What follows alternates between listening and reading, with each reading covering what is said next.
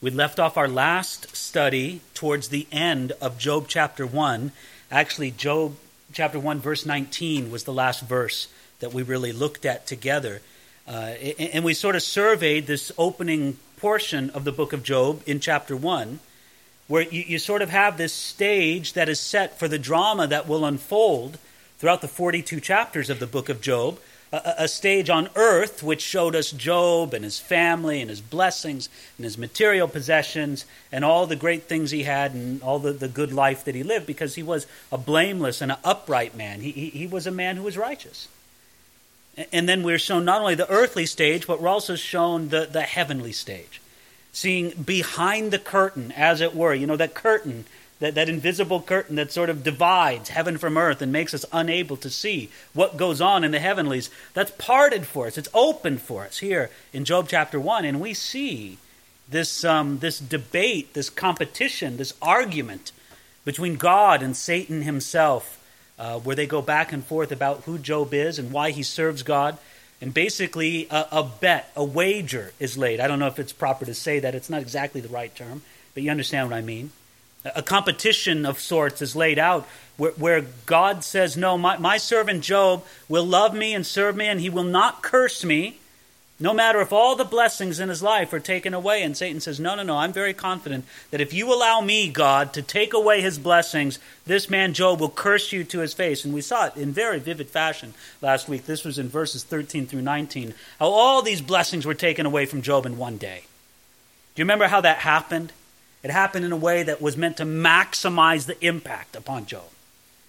Where, you know, the Chaldeans came as bandits, and they slaughtered a bunch of Job's servants, and they stole his livestock. And then the Sabaeans came from another place and did the same kind of thing. And then some sort of fire fell from heaven. That's what they called it. They called it fire from heaven. Came and burnt up another large portion of Job's livestock. But in the cruelest point of all, his dear children, 10 children, all grown up, all adults, all getting along together marvelously. There they were gathered together for probably some kind of birthday celebration over at the oldest brother's home. And a great wind came and flattened the house, and all Job's 10 adult children died in one day. Well, after this devastating loss of losing all of these things that were great and tremendous blessings in his life, you can just imagine what it's like behind that heavenly curtain, right? You can just imagine what it is like where all of heaven, so to speak, is bending down and cupping its ear. You know, what's Job going to do? Here he's been put on the spot, right? The test has been applied. You ever seen those sort of things where they're testing different materials? You know, they're bending an iron bar to see how much it'll bend before it breaks. They're putting weight on a bridge to see how much it will bear before it breaks. And there's a lot of tension in those testing scenes, aren't there?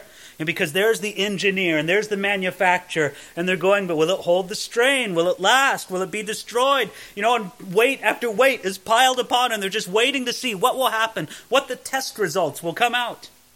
You can have this just in your automobile. You know, every year or every couple years, you have to get your car tested, right? I remember many times in California, you have to get your every 2 years you have to get what's called the smog test, you know, to test the vehicle emissions that come forth from your car. Customary thing, you know, they go into the mechanics and they put the thing forth. And, you know, as a young man, and perhaps even as an older man, I was never really been able to afford great cars. And so usually it was a very iffy proposition whether or not my cars would pass this smog test. And I remember, you know, you go to the mechanic and you get it there and you just sort of walk back and forth waiting, oh Lord, please, I hope it passes, you know. And then they print out the report and you find out whether it passed or failed. Well, one might say that all of heaven was bending over, waiting to see what Job's response would be, to see if he would pass or fail in the midst of this great calamity that had come upon him. And that brings us to verse 20, right? Because here's Job's response. Verses 20 through 22. Look at it carefully with me. Then Job arose, tore his robe, and shaved his head. And he fell to the ground and worshipped. And he said, naked I came from my mother's womb, and naked shall I return there. The Lord gave, and the Lord has taken away. Blessed be the name of the Lord. In all this, Job did not sin nor charge God with wrong. Quite a response for a man who just lost everything, right?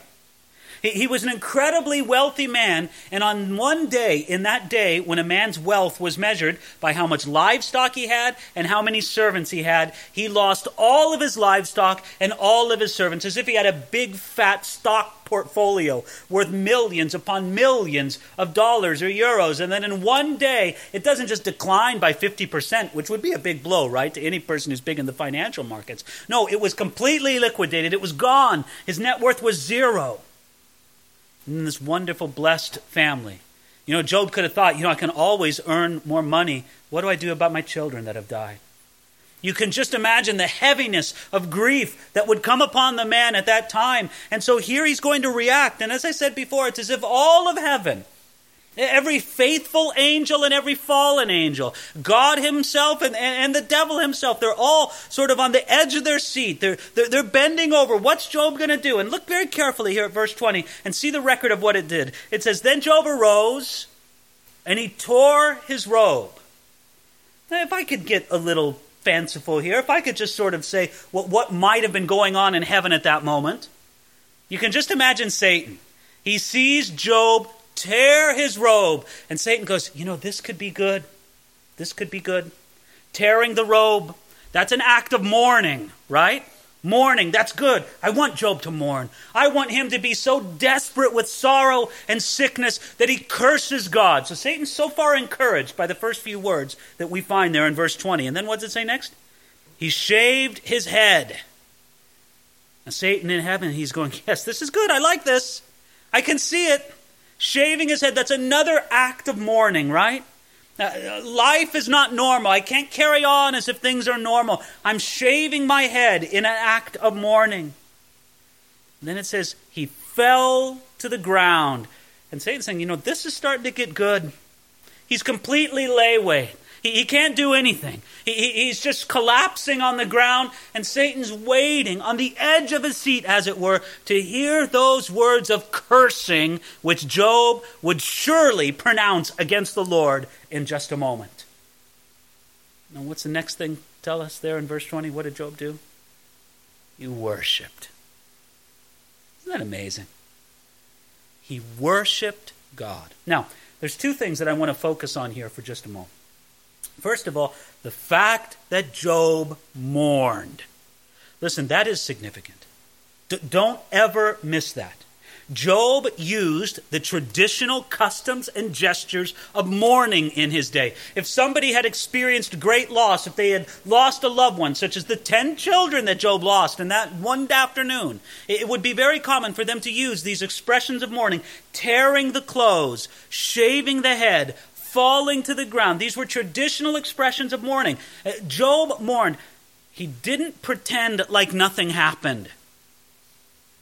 It is possible for Christians to promote what you might call a false faith, a pseudo-faith, a faith that puts itself out there and says, what faith is pretending that things aren't real.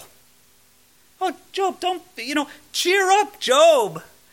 Job, behind every cloud, there's a silver lining.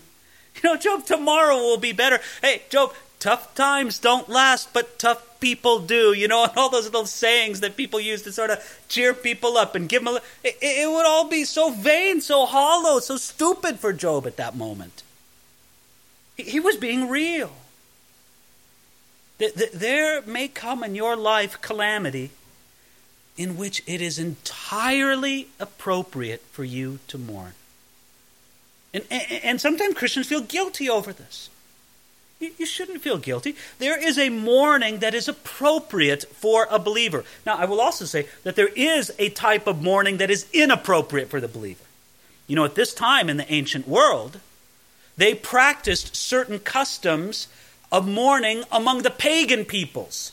Certain tattoos that they would make for the dead and these other sort of rituals. Job did not follow the pagan customs of mourning. I like how Paul puts it in one of his letters. He says, we mourn, but not as those who have no hope.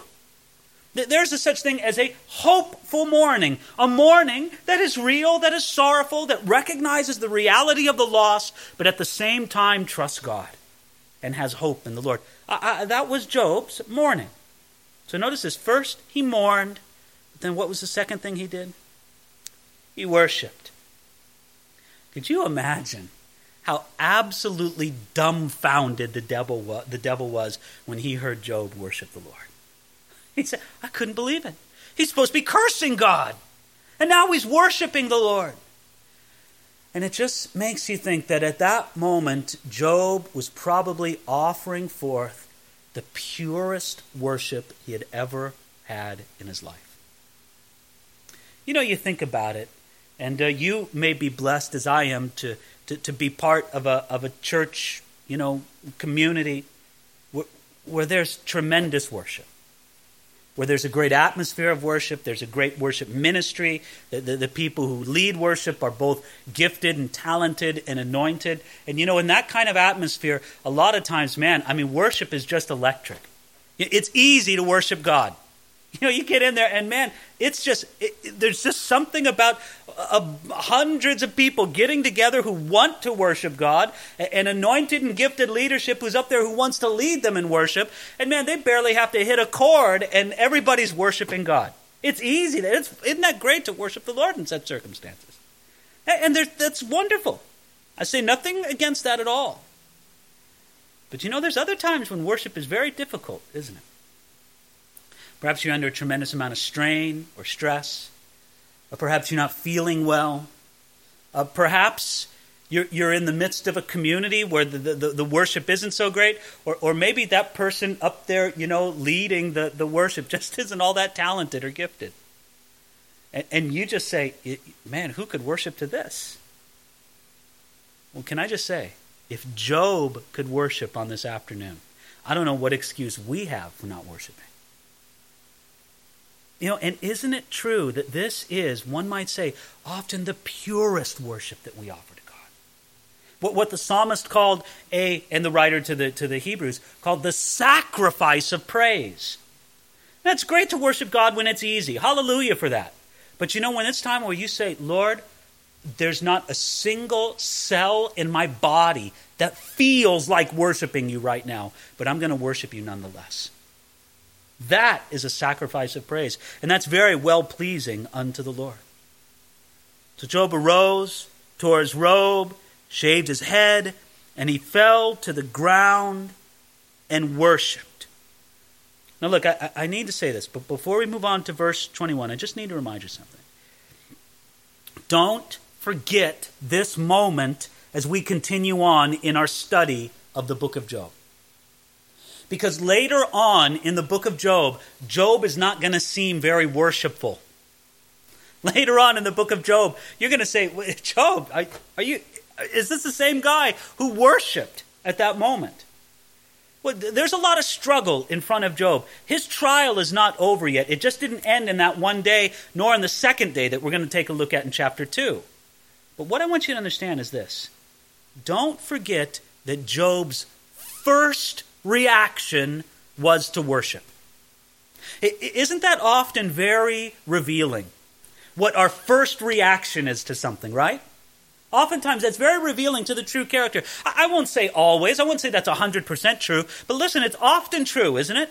That the first reaction that you have really displays where your character is at and where your instincts are at. I want you to notice, Job's first reaction was worship. And no matter how much he struggles, no matter how much sometimes, and listen, sometimes later in the book, he's going to be shaking his fist up to heaven. No matter how much he does that, don't you ever forget that his first reaction was to worship. And that says a lot about this man. And then he said something. Look at what he said, verse 21 and 22. This is profound. Naked I came from my mother's womb, and naked shall I return there. The Lord gave, and the Lord has taken away. Blessed be the name of the Lord. See what he said there? The Lord gave, and the Lord has taken away. Job was a brilliant man. He analyzed his situation in both a godly and a wise way. Job understood. You know what he understood first? He understood that he came into this world with nothing, so that everything he had was indeed a blessing from the bounty of God. Now, it's true that this evening, because let's say the afternoon of crisis and calamity is over, right? When Job woke up in the morning, he was a rich man with 10 beautiful adult children. Now, in the evening, he's a very poor man, and all of his children are dead. He has much less in the evening than he had in the morning.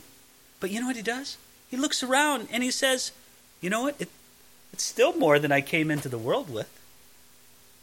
So if Job had all of this and he lost it in one afternoon, and then there he is sitting, you know, dressed in his robe or whatever he was wearing, right?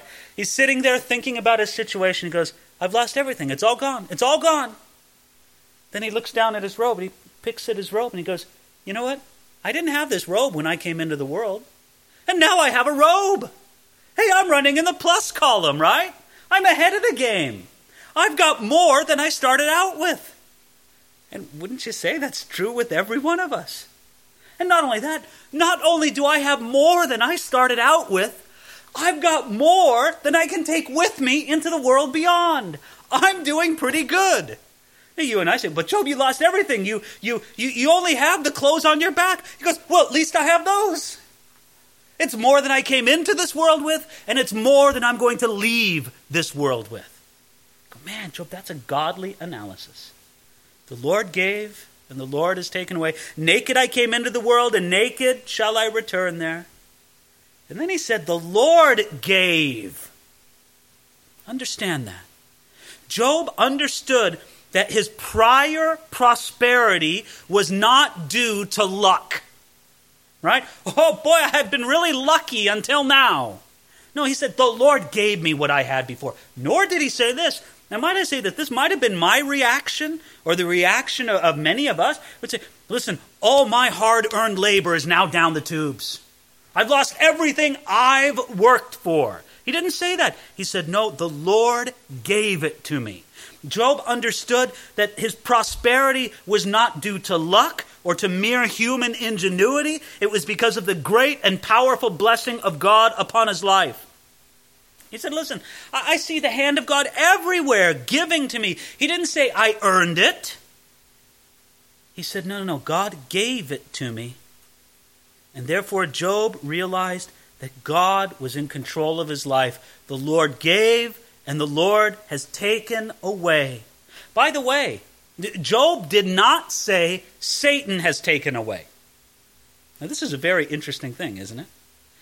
Would he have been theologically correct to say that Satan is taken away? Yes, it would have been true. Was he theologically incorrect in saying that God took it away? Well, you can answer that yourself just by looking at the last verse of the chapter right there. In all this, Job did not sin nor charge God with wrong. That pretty much answers it, right? So Job would not have been wrong to have attributed this to Satan, but also it was not wrong to say that the Lord did it. You know why? Because Job understood that whatever Satan could do, he could only do it at the permission of God. He understood that his life was not at the mercy of unseen spiritual forces that he had nothing to do with and could not have any recourse to God. No, God was in control of his life. You see, no matter what the source of adversity or tragedy was, it had to pass through the loving and the wise hands of God before it could touch him. Job very well could have said, the Lord gave and the Chaldeans took away, and the Sabaeans took away, and a fire that fell from the sky took away, and a great wind that blew across the plains and blew down my oldest son's house took away. He could have said all those things, right? But he understood that the Lord was ultimately in control of all of those things. And nothing could touch Job unless it had passed through the hands of this loving and wise God. You see, Job understood that God was worthy to be blessed and praised in any and in all the circumstances of life. He only saw the hand of God in these events. Every secondary cause vanished away. He doesn't blame the Chaldeans. He doesn't blame the Sabaeans. He doesn't blame the sky. He doesn't blame the wind. He knows that the Lord is in control of it all. What a wise and godly man. I think we need to get back to the simple philosophy of Job. You can just meditate on the implications of that one phrase that Job said, where he said, "The Lord gave." Isn't that true in your life? Think of whatever possessions, whatever material things you have in this world, whether you consider them to be great or small. And I would say, you could say that the Lord gave. And this gives us many different implications on this. First of all, it means that we should never think that the good things of this world come to us from the earth. No, the good things of this world come to us from heaven. You say, well, listen, sure, I have a nice, computer or MP3 player or something like that. That's no big deal. All of my friends have the same. As a matter of fact, they have nicer than I have. So, it's really not any big deal. Well, listen, I would still say that the Lord gave, right? Because you could say that at least the Lord gave that you should be born into this time, into this culture, where such things are cheap and relatively easily available. You could have very easily been born in another place, in another time, in another part of the earth, where such things are only a dream for the most extremely wealthy. And by the way, notice this. He said that the Lord gave. It reminds us that every material thing we have comes to us as a gift. It's undeserved. And you can consider this, that when God gives gifts, God gives his gifts with kindness and thoughtfulness. Some of you perhaps are good gift givers. I'm not an especially good gift giver. My wife is a good gift giver. When she thinks about what to get for this person for their birthday or for Christmas or when we're away on a trip, she's always saying, well, look, shouldn't we get gifts for the people when we come back home or, this or that? I'm never thinking of these things. And when it does come to me thinking about, okay, we need to buy a gift, I say, well, that's easy. We'll just buy some gifts. Let's buy one of these and one of these and one of these. And that'll never do for my wife. Because my wife puts a lot of thoughtfulness and kindness into each gift, right? She's thinking, well, what's suited for this person? What will be really special for them? What will be good for them? What will be a real blessing for them? Now listen, if that's true of some human beings on this earth, how much more true is it of God? When God gives, he gives with great thoughtfulness and kindness. And then, knowing that God gives us these things sweetens the value of everything that we have. Maybe the Bible that you hold on your lap right now, maybe that's a sweet thing to you. Maybe you have some sentimental value to that. I like this Bible, you might say. It's really a nice Bible. And you say, what really makes this Bible precious to me is that it was given to me by, and you could fill in the blank, by your saintly grandfather or by your mother or by somebody in your life. Say, well, this Bible is even more precious to me because of who gave it to me. Well, shouldn't that make everything in your life more precious to you when you consider who gave it to you? The Lord gave. The Lord gave you all these things. By the way, when we understand that the Lord gave, it also keeps us from dishonesty. Because when we steal something, then we can say we have it, but the Lord didn't give it to us. No, we stole it. Maybe there's things that you have materially right now that you cannot honestly say the Lord gave that to you because you stole it. Well, then you should give it back. You don't want to mix what God gives to you with what the devil gives to you. And by the way, it also shows us that it's very foolish for us to take any pride in having more than what another person has. You see, it's just simply what God gives unto us. And isn't it very easy to give back to God of our material things when we realize that everything we have comes from him? That's very easy. If somebody were to give you 100 euros and then the next day come over to you and they just gave it to you as a wonderful gift, and the next day they came to you and say, well, could I have 10 euros back? I need something. You would be very cheap. You'd be a not a good person to say, no, you gave me 100 euros yesterday, but I'll give you nothing back. Isn't that just what God does to us? And by the way, we always remind ourselves when we think of these things that we must worship the giver and not the gifts. The giver is always greater than the gifts that he gives. Well, so at this critical moment, Job, with tremendous wisdom, with tremendous grace in his life, he said there in verse 21, "Naked I came from my mother's womb, and naked shall I return there. The Lord gave, and the Lord has taken away." And then that great line, right? "Blessed be the name of the Lord." Now, when it says in verse 20 that Job worshipped the Lord, this is how he worshipped the Lord. He said, "Blessed be the name of the Lord." He was able to bless the name of God. And even he was able to bless the name of God when he was specifically and severely tempted to curse the name of God. That was the whole business of the temptation. Satan deliberately set out to tempt Job to curse the name of God. And instead of cursing the name of God, he blesses the name of God. Listen, I don't know. I don't think, we don't have any indication that Job was aware of this satanic strategy. But you almost wish he was. You almost wish it was that calculated. Because when it is that calculated, it's a wonderful thing. When you realize what the devil is tempting you towards, you'll say, well, then I am determined to do the exact opposite. Charles Spurgeon, as you might imagine, had a great story along those lines. I'll read the story to you, and you'll just sort of get it as I bring along. He says, "Remember the story of the man who was going to give £1 to some charitable institution. The devil said, 'No, you cannot afford it.' Then said the man, back to the devil, 'I'm going to give £2. I'm not going to let you talk to me this way.' Well, then Satan exclaimed, 'You're a fanatic.' And then the man replied, 'Well, then I'm going to give £4. "Ah,' Satan said, 'what will your wife say when you go home and tell her that you've given away £4?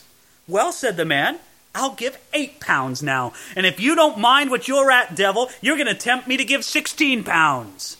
So the devil was obliged to stop, because the more he tempted him, the more he went the other way. And then Spurgeon applies it, "So let it be so with us. If the devil would tempt us to curse God, let us bless him all the more. And if Satan will be wise enough to leave off tempting us when he finds that, the more he attempts to drive us, the more we go in the opposite direction." Isn't that a great mentality to say?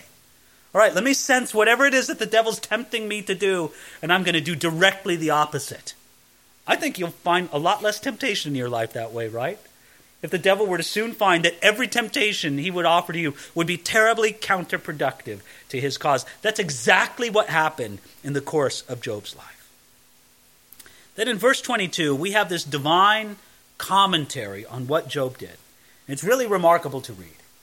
It tells us here, "In all this, Job did not sin nor charge God with wrong."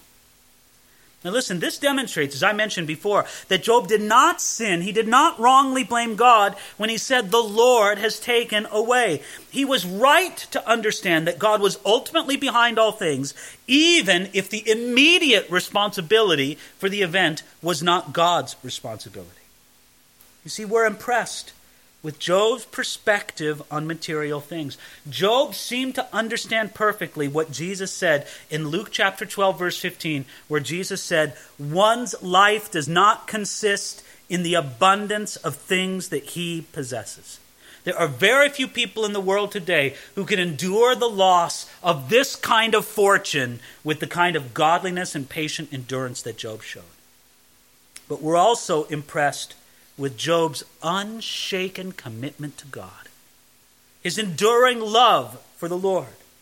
You see, Satan's accusation, "God, if you take away the blessings from Job's life, then he'll openly curse you," that accusation was proved to be a lie. And we might say that God was justifiably proud of his servant Job. You see, in this first round of spiritual warfare, Satan was absolutely unsuccessful in shaking Job from his standing in faith. Job successfully battled in spiritual attack, and he fulfilled the exhortation that the Apostle Paul would bring many, many hundreds of years after the time of Job, where Paul said this, "That you may be able to withstand in the evil day, and having done all, to stand." Don't you think Job is a perfect example of that? Isn't it true that the next time I preach on Ephesians chapter 6, that old spiritual warfare, you know I can't wait to use Job as an example. Because isn't he a remarkable example of someone who was spiritually attacked in a tremendous way, and he did exactly what Paul says that we should do. He stood. He was unshakable. You've probably seen that picture. It's sort of a familiar poster where you have this lighthouse that's almost being overwhelmed by great waves, right? But it's steadfast in the midst of it. It's still standing solid, no matter how great the waves are that assaulted. That's exactly where Job was. A flood of spiritual attack and oppression had come upon him, yet he stood steadfast. You see, Job stood. He stood against fear, and he didn't give in to panic. Do you see Job running around? Oh my, what am I going to do? I've lost everything. You know, call the accountant, do this or that. No. He didn't give in to panic. Job made a stand against make-believe pretending, and he appropriately mourned. Job made a stand against pride, and he humbled himself before God. Job made his stand against self, and he decided to worship God. Job made his stand against a time-bound mindset, and he chose instead to think in terms of eternity. Job made his stand against unbelief, and he didn't give himself in to questionings against God. That'll happen later, but right now he's standing. Job made his stand against despair, and he saw the hand of God even in catastrophe, and Job made his stand against anger, and he didn't blame God. This is what I want you to see. Before we jump into the first few verses of chapter 2, I just want to remind you something. This wonderful triumph of faith in the life of Job. Is there anybody here tonight who can tell me that this wonderful triumph of faith in the life of Job, that it came from Job acting all alone? You don't believe that for a moment, do you? You see such a hero of faith at a moment like this, and this is what you know, right? You know that the Spirit of God was sustaining him. You know that the hand of God, invisible as it was holding him up. Now, let's freely admit, the text does not tell us so, right? The text doesn't tell us so, but you know it must be true, right? You know, it's said that wherever you find a great man, there's a great woman standing behind him, right? A successful man, there's a great woman standing by him. And this is true, I suppose. But listen, how much more true is wherever you find a saint standing against the attacks of the enemy, you find a God sustaining that saint all the way, right? So listen, I want you to think of it for a moment here. It's as if the Lord challenged Satan like this. Okay, Satan, I'll let you attack Job in some unusual ways, but I'm going to support him in some unusual ways. I'm going to let you savage him greatly, but I will uphold him greatly. I'm going to let you bring a cascade of fear and panic upon him, but I'm going to shower him with my Spirit. It's as if a saying I heard in a great speech many years ago, where a politician in a time of war, he called out to his enemy and he said, "You do your worst and we will do our best." And that's as if what God said to Satan. Go ahead, Satan. Do your worst against Job. And God says under his breath, and I will do my best in him. I will do my work in him. You see, God strengthened Job. There was great comfort from God. And in all of this, Satan was utterly, utterly disappointed. Which brings us, of course, here to chapter 2, verse 1. And let's make as much as our way through chapter 2 as we can in the next 20 minutes. Verse 1, again, there was a day when the sons of God came to present themselves before the Lord, and Satan came also among them to present himself before the Lord. Now, I got to say, we cannot read that first verse without some sense of sadness, right? Don't you wish that could have all been over after chapter 1? Don't you wish that there could have just been a verse 23 to chapter 1, right? And they all lived happily ever after. Amen. And we'd be studying the book of Job, one chapter long, right? We say, oh, isn't it wonderful how this man of faith withstood all this great attack? But it doesn't end that way, does it? It's a little depressing, I've got to be honest with you. And let's face it, one of the difficult things in this walk with the Lord that we have is that you've got to endure, right? Eugene Peterson, author of some Christian books, some of them have been very good.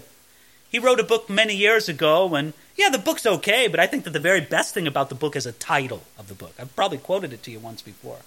This is the title of the book: A Long Obedience in the Same Direction. That's what God requires of us, a long obedience in the same direction. We kind of wish that our Christian life could be lived at a couple very heroic points. Woo, I made that stand and I did it. You know what? And God says, well, tomorrow you got to do the same thing too. There's going to come another thing. It's got to be a long obedience in the same direction. So again, there was a day when the sons of God came to present themselves before the Lord, and Satan came also among them to present himself before the Lord. And the Lord said to Satan, "From where do you come?" So Satan answered the Lord and said, "From going to and fro on the earth, and from walking back and forth on it." Then the Lord said to Satan, "Have you considered my servant Job, that there is none like him on the earth, a blameless and upright man who fears God and shuns evil? And still he holds fast to his integrity, although you incited me against him to destroy him without cause." Now, a couple things we notice. First of all, we know that this dialogue recorded here was completely unknown to Job, right? This is behind the curtain. Job can't see it. He doesn't know. And might I just remind you, there are things going on behind that curtain relevant to your life that you can't see. And maybe if you could see behind the curtain, and I'm not saying that you could or that you should. God has a reason for leaving that curtain there. But there are things happening behind that curtain that would make things in your life make sense as well. So just accept it. There's things happening behind that curtain that make sense out of the things in your life. Job couldn't see it. Now, I have a theory. Okay, it's just a theory. I don't expect you to believe it because I can't prove it. I'm just going to throw it out there. I believe that Job wrote the book of Job, and that many years after the resolution of it all, God showed him or told him what happened behind the curtain. And then Job could say, "Oh, well, that explains it. Now I understand." But that's just a theory of mine. Maybe it wasn't true of Job. Maybe Job never knew until he got to heaven, until he actually went behind that curtain. Did God show him that? I can't say it for sure. But that's just a theory of mine. So anyway, Satan was doing his thing back and forth across the earth, and God sort of brags to Satan again. "Have you seen my servant Job? He's holding fast to his integrity." Now, you notice here, "although you have incited me against him." You see, this is very interesting again. This shows that both God and Satan understood that the attack could only come to Job because God allowed it. Satan could not do this on his own. It was only because God allowed it. And again, I think it's very interesting what it says there in verse 3, where God says, "although you incited me against him to destroy him without cause." Now, it's very important to understand what we mean there. It isn't that God was saying, for no reason. God had a great reason in allowing Satan to do what he did. There was a tremendous reason behind it. Please understand that. But when it says without cause, he means without cause in Job. In other words, there was no great sin in Job's life that God was punishing or correcting by all of this. It's not like Job deserved any of this. Job didn't deserve it. His deserving or non-deserving of it was not the issue. God had a purpose, but there was not a cause in Job that provoked all of this. So, you can just imagine Satan's feeling here, right? He's angry, right? He's very bitter against God. He lost the bet. Job was faithful. Satan was proven to be untrue again. God was proven to be true again. And so what does Satan say in his bitter reply, verse 4? "So Satan answered the Lord and said, 'Skin for skin. Yes, all that a man has he'll give for his life. But stretch out your hand now and touch his bone and his flesh, and he will surely curse you to your face.' And the Lord said to Satan, 'Behold, he's in your hand, but spare his life.'" Wow. Satan answers back. "Skin for skin. Yes, all that a man has, he will give for his life." You saw that there in verse 4, right? Satan here asserted that Job did not curse God only because he was afraid that if he did, it would bring a personal punishment upon him. See, I got to have you understand this. Do you understand what Satan was arguing here? It's as if Satan was saying this to the Lord. Now listen, God, the problem with Job is that he's even worse as a man than I ever imagined. Because he is such a selfish man that all he cares about is his own skin. You take away all of his money. You take away all of his servants. You even take away his kids. He doesn't care as long as you don't touch him personally. As long as Job wakes up in the morning and, he's feeling okay. Oh, yeah, everything's all right. Ooh, yeah, it's okay. That's all he cares about. Oh, but if you let me touch him, if you let me attack his physical body, I will have him cursing you in short order. You see, Satan tried to argue that Job was even worse than he had thought before. It's kind of interesting. When it came right down to it, Abraham, the great patriarch, Abraham, man of faith, right? We're all pro-Abraham, right? Abraham, that great man of faith, he betrayed his wife in order to save his skin, didn't he? Think of David, right? We're all pro-David, right? David forsook his sanity in order to save his life. Think about Peter. We're all pro-Peter here in this room, right? Like Peter? Yes, yay, Peter. Peter denied Jesus to save his own life. Listen, Satan said this for a reason. When he said, all that a man has he will give for his life, there's some truth to that, isn't there? He had reason to believe that this might just work with Job. And that's why he said there, touch his bone and his flesh, and he will surely curse you to his face. Satan insisted that if the attack were made against Job directly, if some calamity came upon Job's body, then Job would certainly curse God.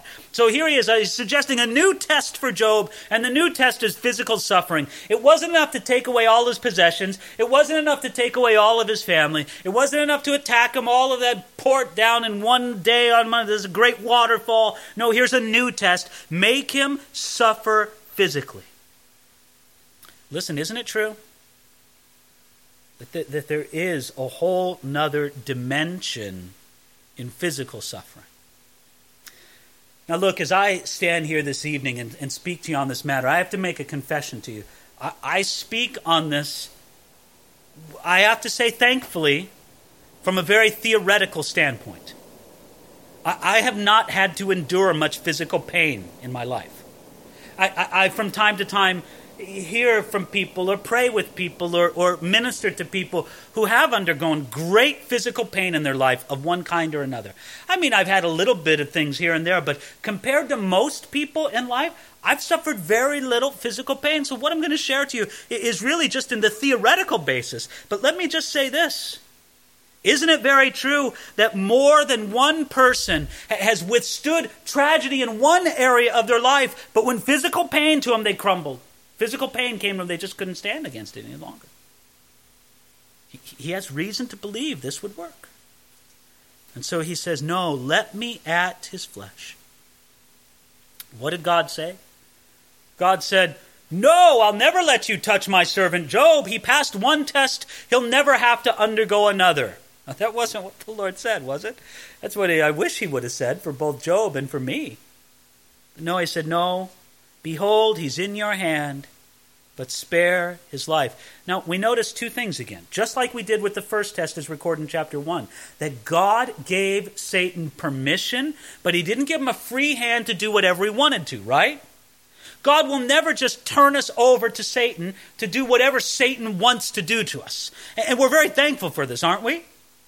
Because if Satan could do to you what he wants to do to you, he would just destroy you.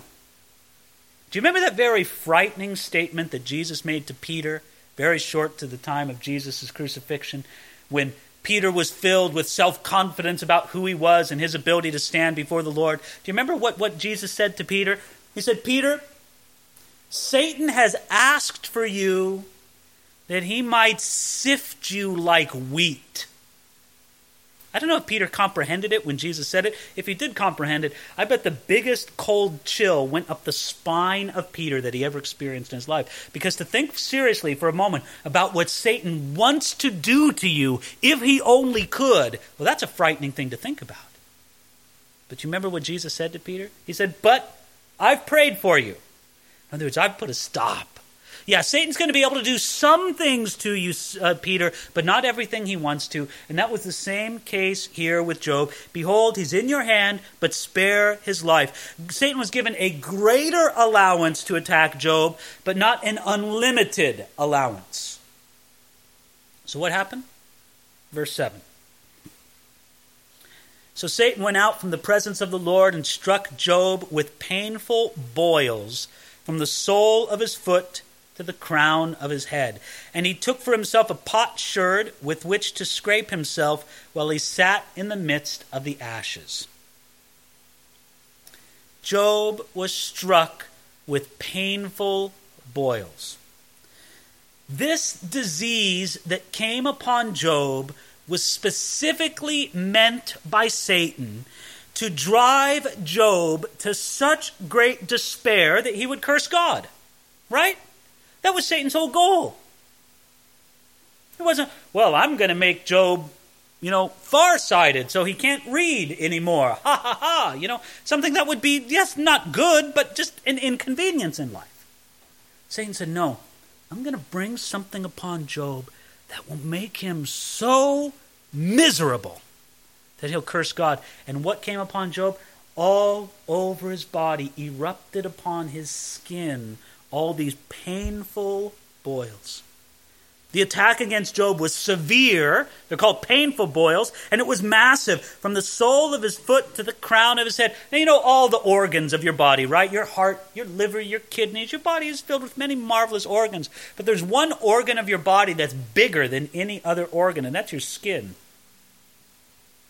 And Satan attacked the skin of Job to where everywhere, all over his body, he looked grotesque, he felt grotesque, and all he could do was scrape himself with a broken piece of pottery and sit upon an ash heap.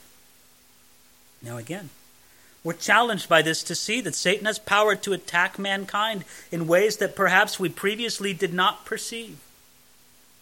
It is true that sometimes Satan can attack a person physically. Previously saw that Satan could inspire other people to attack Job. That happened in chapter 1. And that Satan could direct natural calamity as an attack against Job. That also happened in chapter 1. But here we see that disease and physical suffering could come against Job as an attack from Satan. Another example of this scripturally is in Luke chapter 13, where Jesus revealed that a woman who had been afflicted for 18 years was actually afflicted with what Jesus called a spirit of infirmity, and that she was bound by Satan in that condition. Now, are we trying to say that everybody who has some physical affliction, it has come to them from the hand of Satan? No. But listen, certainly there's some people like that, right? I think sometimes we're so quick to look for a medical explanation that sometimes we don't even conceive that there could be a spiritual explanation. Listen, the last thing I want to do is look to any sick person and say, well, I know for certain that your sickness is caused by Satan. But surely it has happened in the past, and it can happen again, and we need to be aware to this potentiality, to this possibility. Now, the exact nature of Job's ailment has been debated. Some people suggest one disease. Other people suggest another disease. We really don't know. But I can say that if you look through the book of Job very carefully, you can discern what I would call Job's medical chart. I have that right here with me, right here today. I have Job's medical chart. You just look through the book of Job and look at carefully his complaints. And if anybody's interested afterwards, I could give you chapter and verse where he mentions each one of these things, or each one of these things is described of Job. But let me describe to you Job's physical condition as he describes it in the book of Job. What did he suffer from? Well, first of all, intense pain. Secondly, from peeling and darkened skin. Third, he had pus-filled, erupting sores all over his body. Next, he suffered from anorexia and emaciation. He just couldn't eat, and he was wasting away with his body. He suffered from fever. He suffered from depression. He suffered from uncontrollable weeping.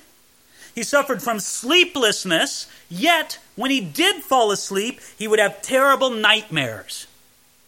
He had difficulty breathing. He had failing vision. He had rotting teeth.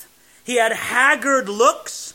He had painful, swollen sores all over his body. He had intense itching, and he had bad breath, the Bible even tells us. And this condition lasted for months in Job. That's tough. So can you see this man, this godly man, this blameless man, sitting on an ash heap, and he takes a broken piece of pottery and he scrapes his sores? Why? I don't think it was for a medical thing, although some people try to say it. I think they just itched so uncontrollably badly that he found himself doing this. He dealt with his painful affliction to the best of his ability, and then he sat in a mournful place. It tells us that he sat in the midst of the ashes. You know what that probably means? In the city dump, where garbage was burned. Job was probably sitting on a burned heap, taking a broken piece of pottery, scraping himself the best that he could. And there's one commentator, he says that even though this burned out place of ashes was somewhat messy, it might have been the most sterile place where a man with sores could sit. Now that might only be coincidental, but it may very well be, but the ancients, by their own practices, found that it was physically advantageous for a man who had Job's kind of condition to sit in a place that was relatively sterile, because bacteria and all that stuff, it can't live in the midst of that kind of fire. And so maybe that was the maybe that's why he was sitting there at the garbage dump in the midst of burning heaps, scraping himself with a broken piece of pottery.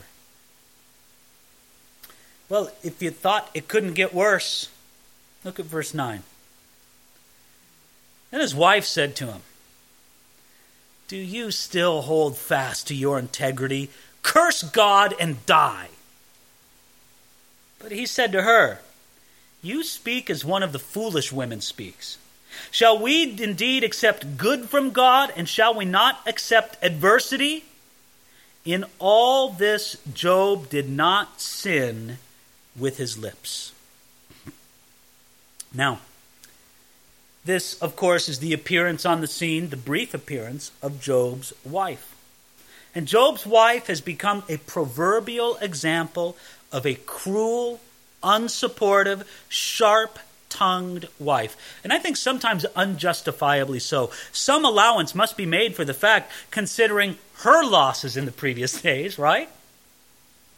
Didn't she lose everything? Didn't she lose all 10 of her children? She should not be too harshly judged. Could you blame Job's wife for being a little bit mad at this moment? And when I say mad, I mean crazy mad, right?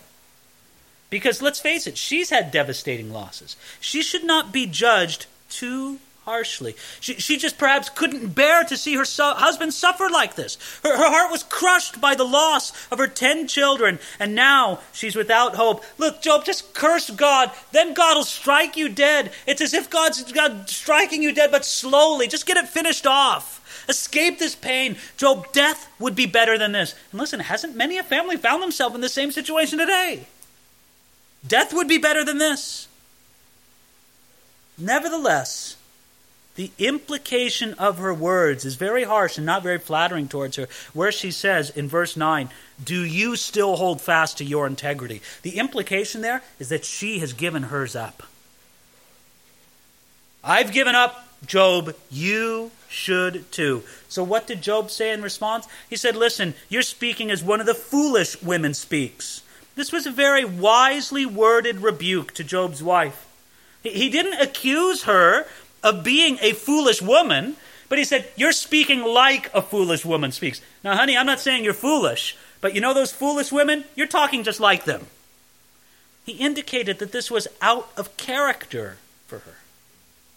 And by the way, shouldn't we see in here just sort of a satanic strategy as well? Right? Couldn't we say that Satan, at least at this moment, was working through Job's wife, who otherwise we would expect to be a godly and supportive woman, but maybe at this moment of weakness, beset by grief because of all the losses she had endured, and they were tremendous losses, maybe somehow a door had been opened for her as well, to be used by Satan to get at Job again. Yet Job says to her, "Shall we indeed accept good from God, and shall we not accept adversity?" Now again, there's great wisdom in Job's reply. He says, listen, God knows what he's talking about. God knows what he's doing. We're wise to see that even in adversity, there might be a gift from God that we should accept. And God puts his own stamp of approval on there in verse 10, where he says, "In all this, Job did not sin with his lips." Now, I want you to notice something here.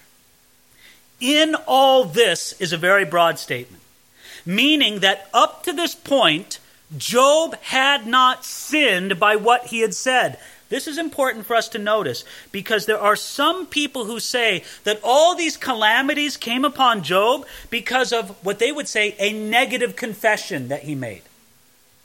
Job thought that something bad might happen to him, and so something bad did happen to him. And this is what they attribute this to. Now, supposedly, the negative confession was recorded in Job 1:5 and later in Job chapter 3. But this statement makes it very clear that Job did not sin with his lips, certainly not in the sense of a negative confession.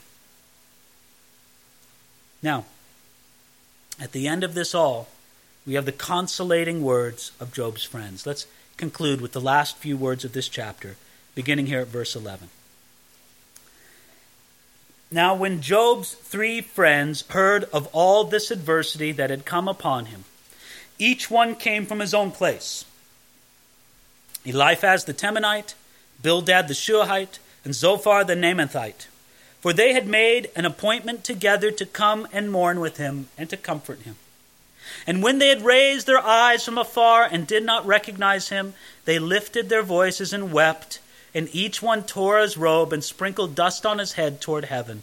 So they sat down with him on the ground 7 days and 7 nights, and no one spoke a word to him, for they saw that his grief was very great." I want you to leave Job chapter 2 with that picture very vivid in your mind. I want you to picture Job on the ash heap, his three friends weeping with him, not saying a thing, tears streaming down their face, just in utter sympathy, in utter identification, in strong friendship with this man, Job. And we leave Job, we leave his friends, seated in silence. But let me tell you what it is. It's the calm before the storm. You see, because after this point in the book of Job, there begins 35 chapters of discussion between Job and his friends. But it's very important for us to put that discussion in the right context, that they sit down with him and they mourn with him. We'll pick it up with this discussion about Job and his friends next time that we come together. But there they are, the calm before the storm. Job sitting together with these friends of his. And I have to say, it's remarkable to think that these men had such love and such compassion for Job that they would come and sit and do this. But we'll pick up on this same theme next time we're together and we cover Job chapter 3. Father, I pray that you would give unto us that same kind of steadfast spirit that Job had. We think of how he stood in the evil day against all kind of attack, against all the wiles of the devil. And Lord, it makes us say that we want to be able to stand in the same way. Won't you help us, Lord? Won't you fill us with your spirit? Won't you uphold us by your unseen hand, no matter what the difficulties we have, And no matter, Lord, what is going on behind your curtain that separates heaven and earth that we cannot see or understand, Lord, at the same time, we just say, sustain us, Lord Jesus. Help us to stand in the evil day. And thank you for the many times in the past that you have done that. It gives us great hope for what you will do in the future. We pray this, Lord, in the name of Jesus. Amen.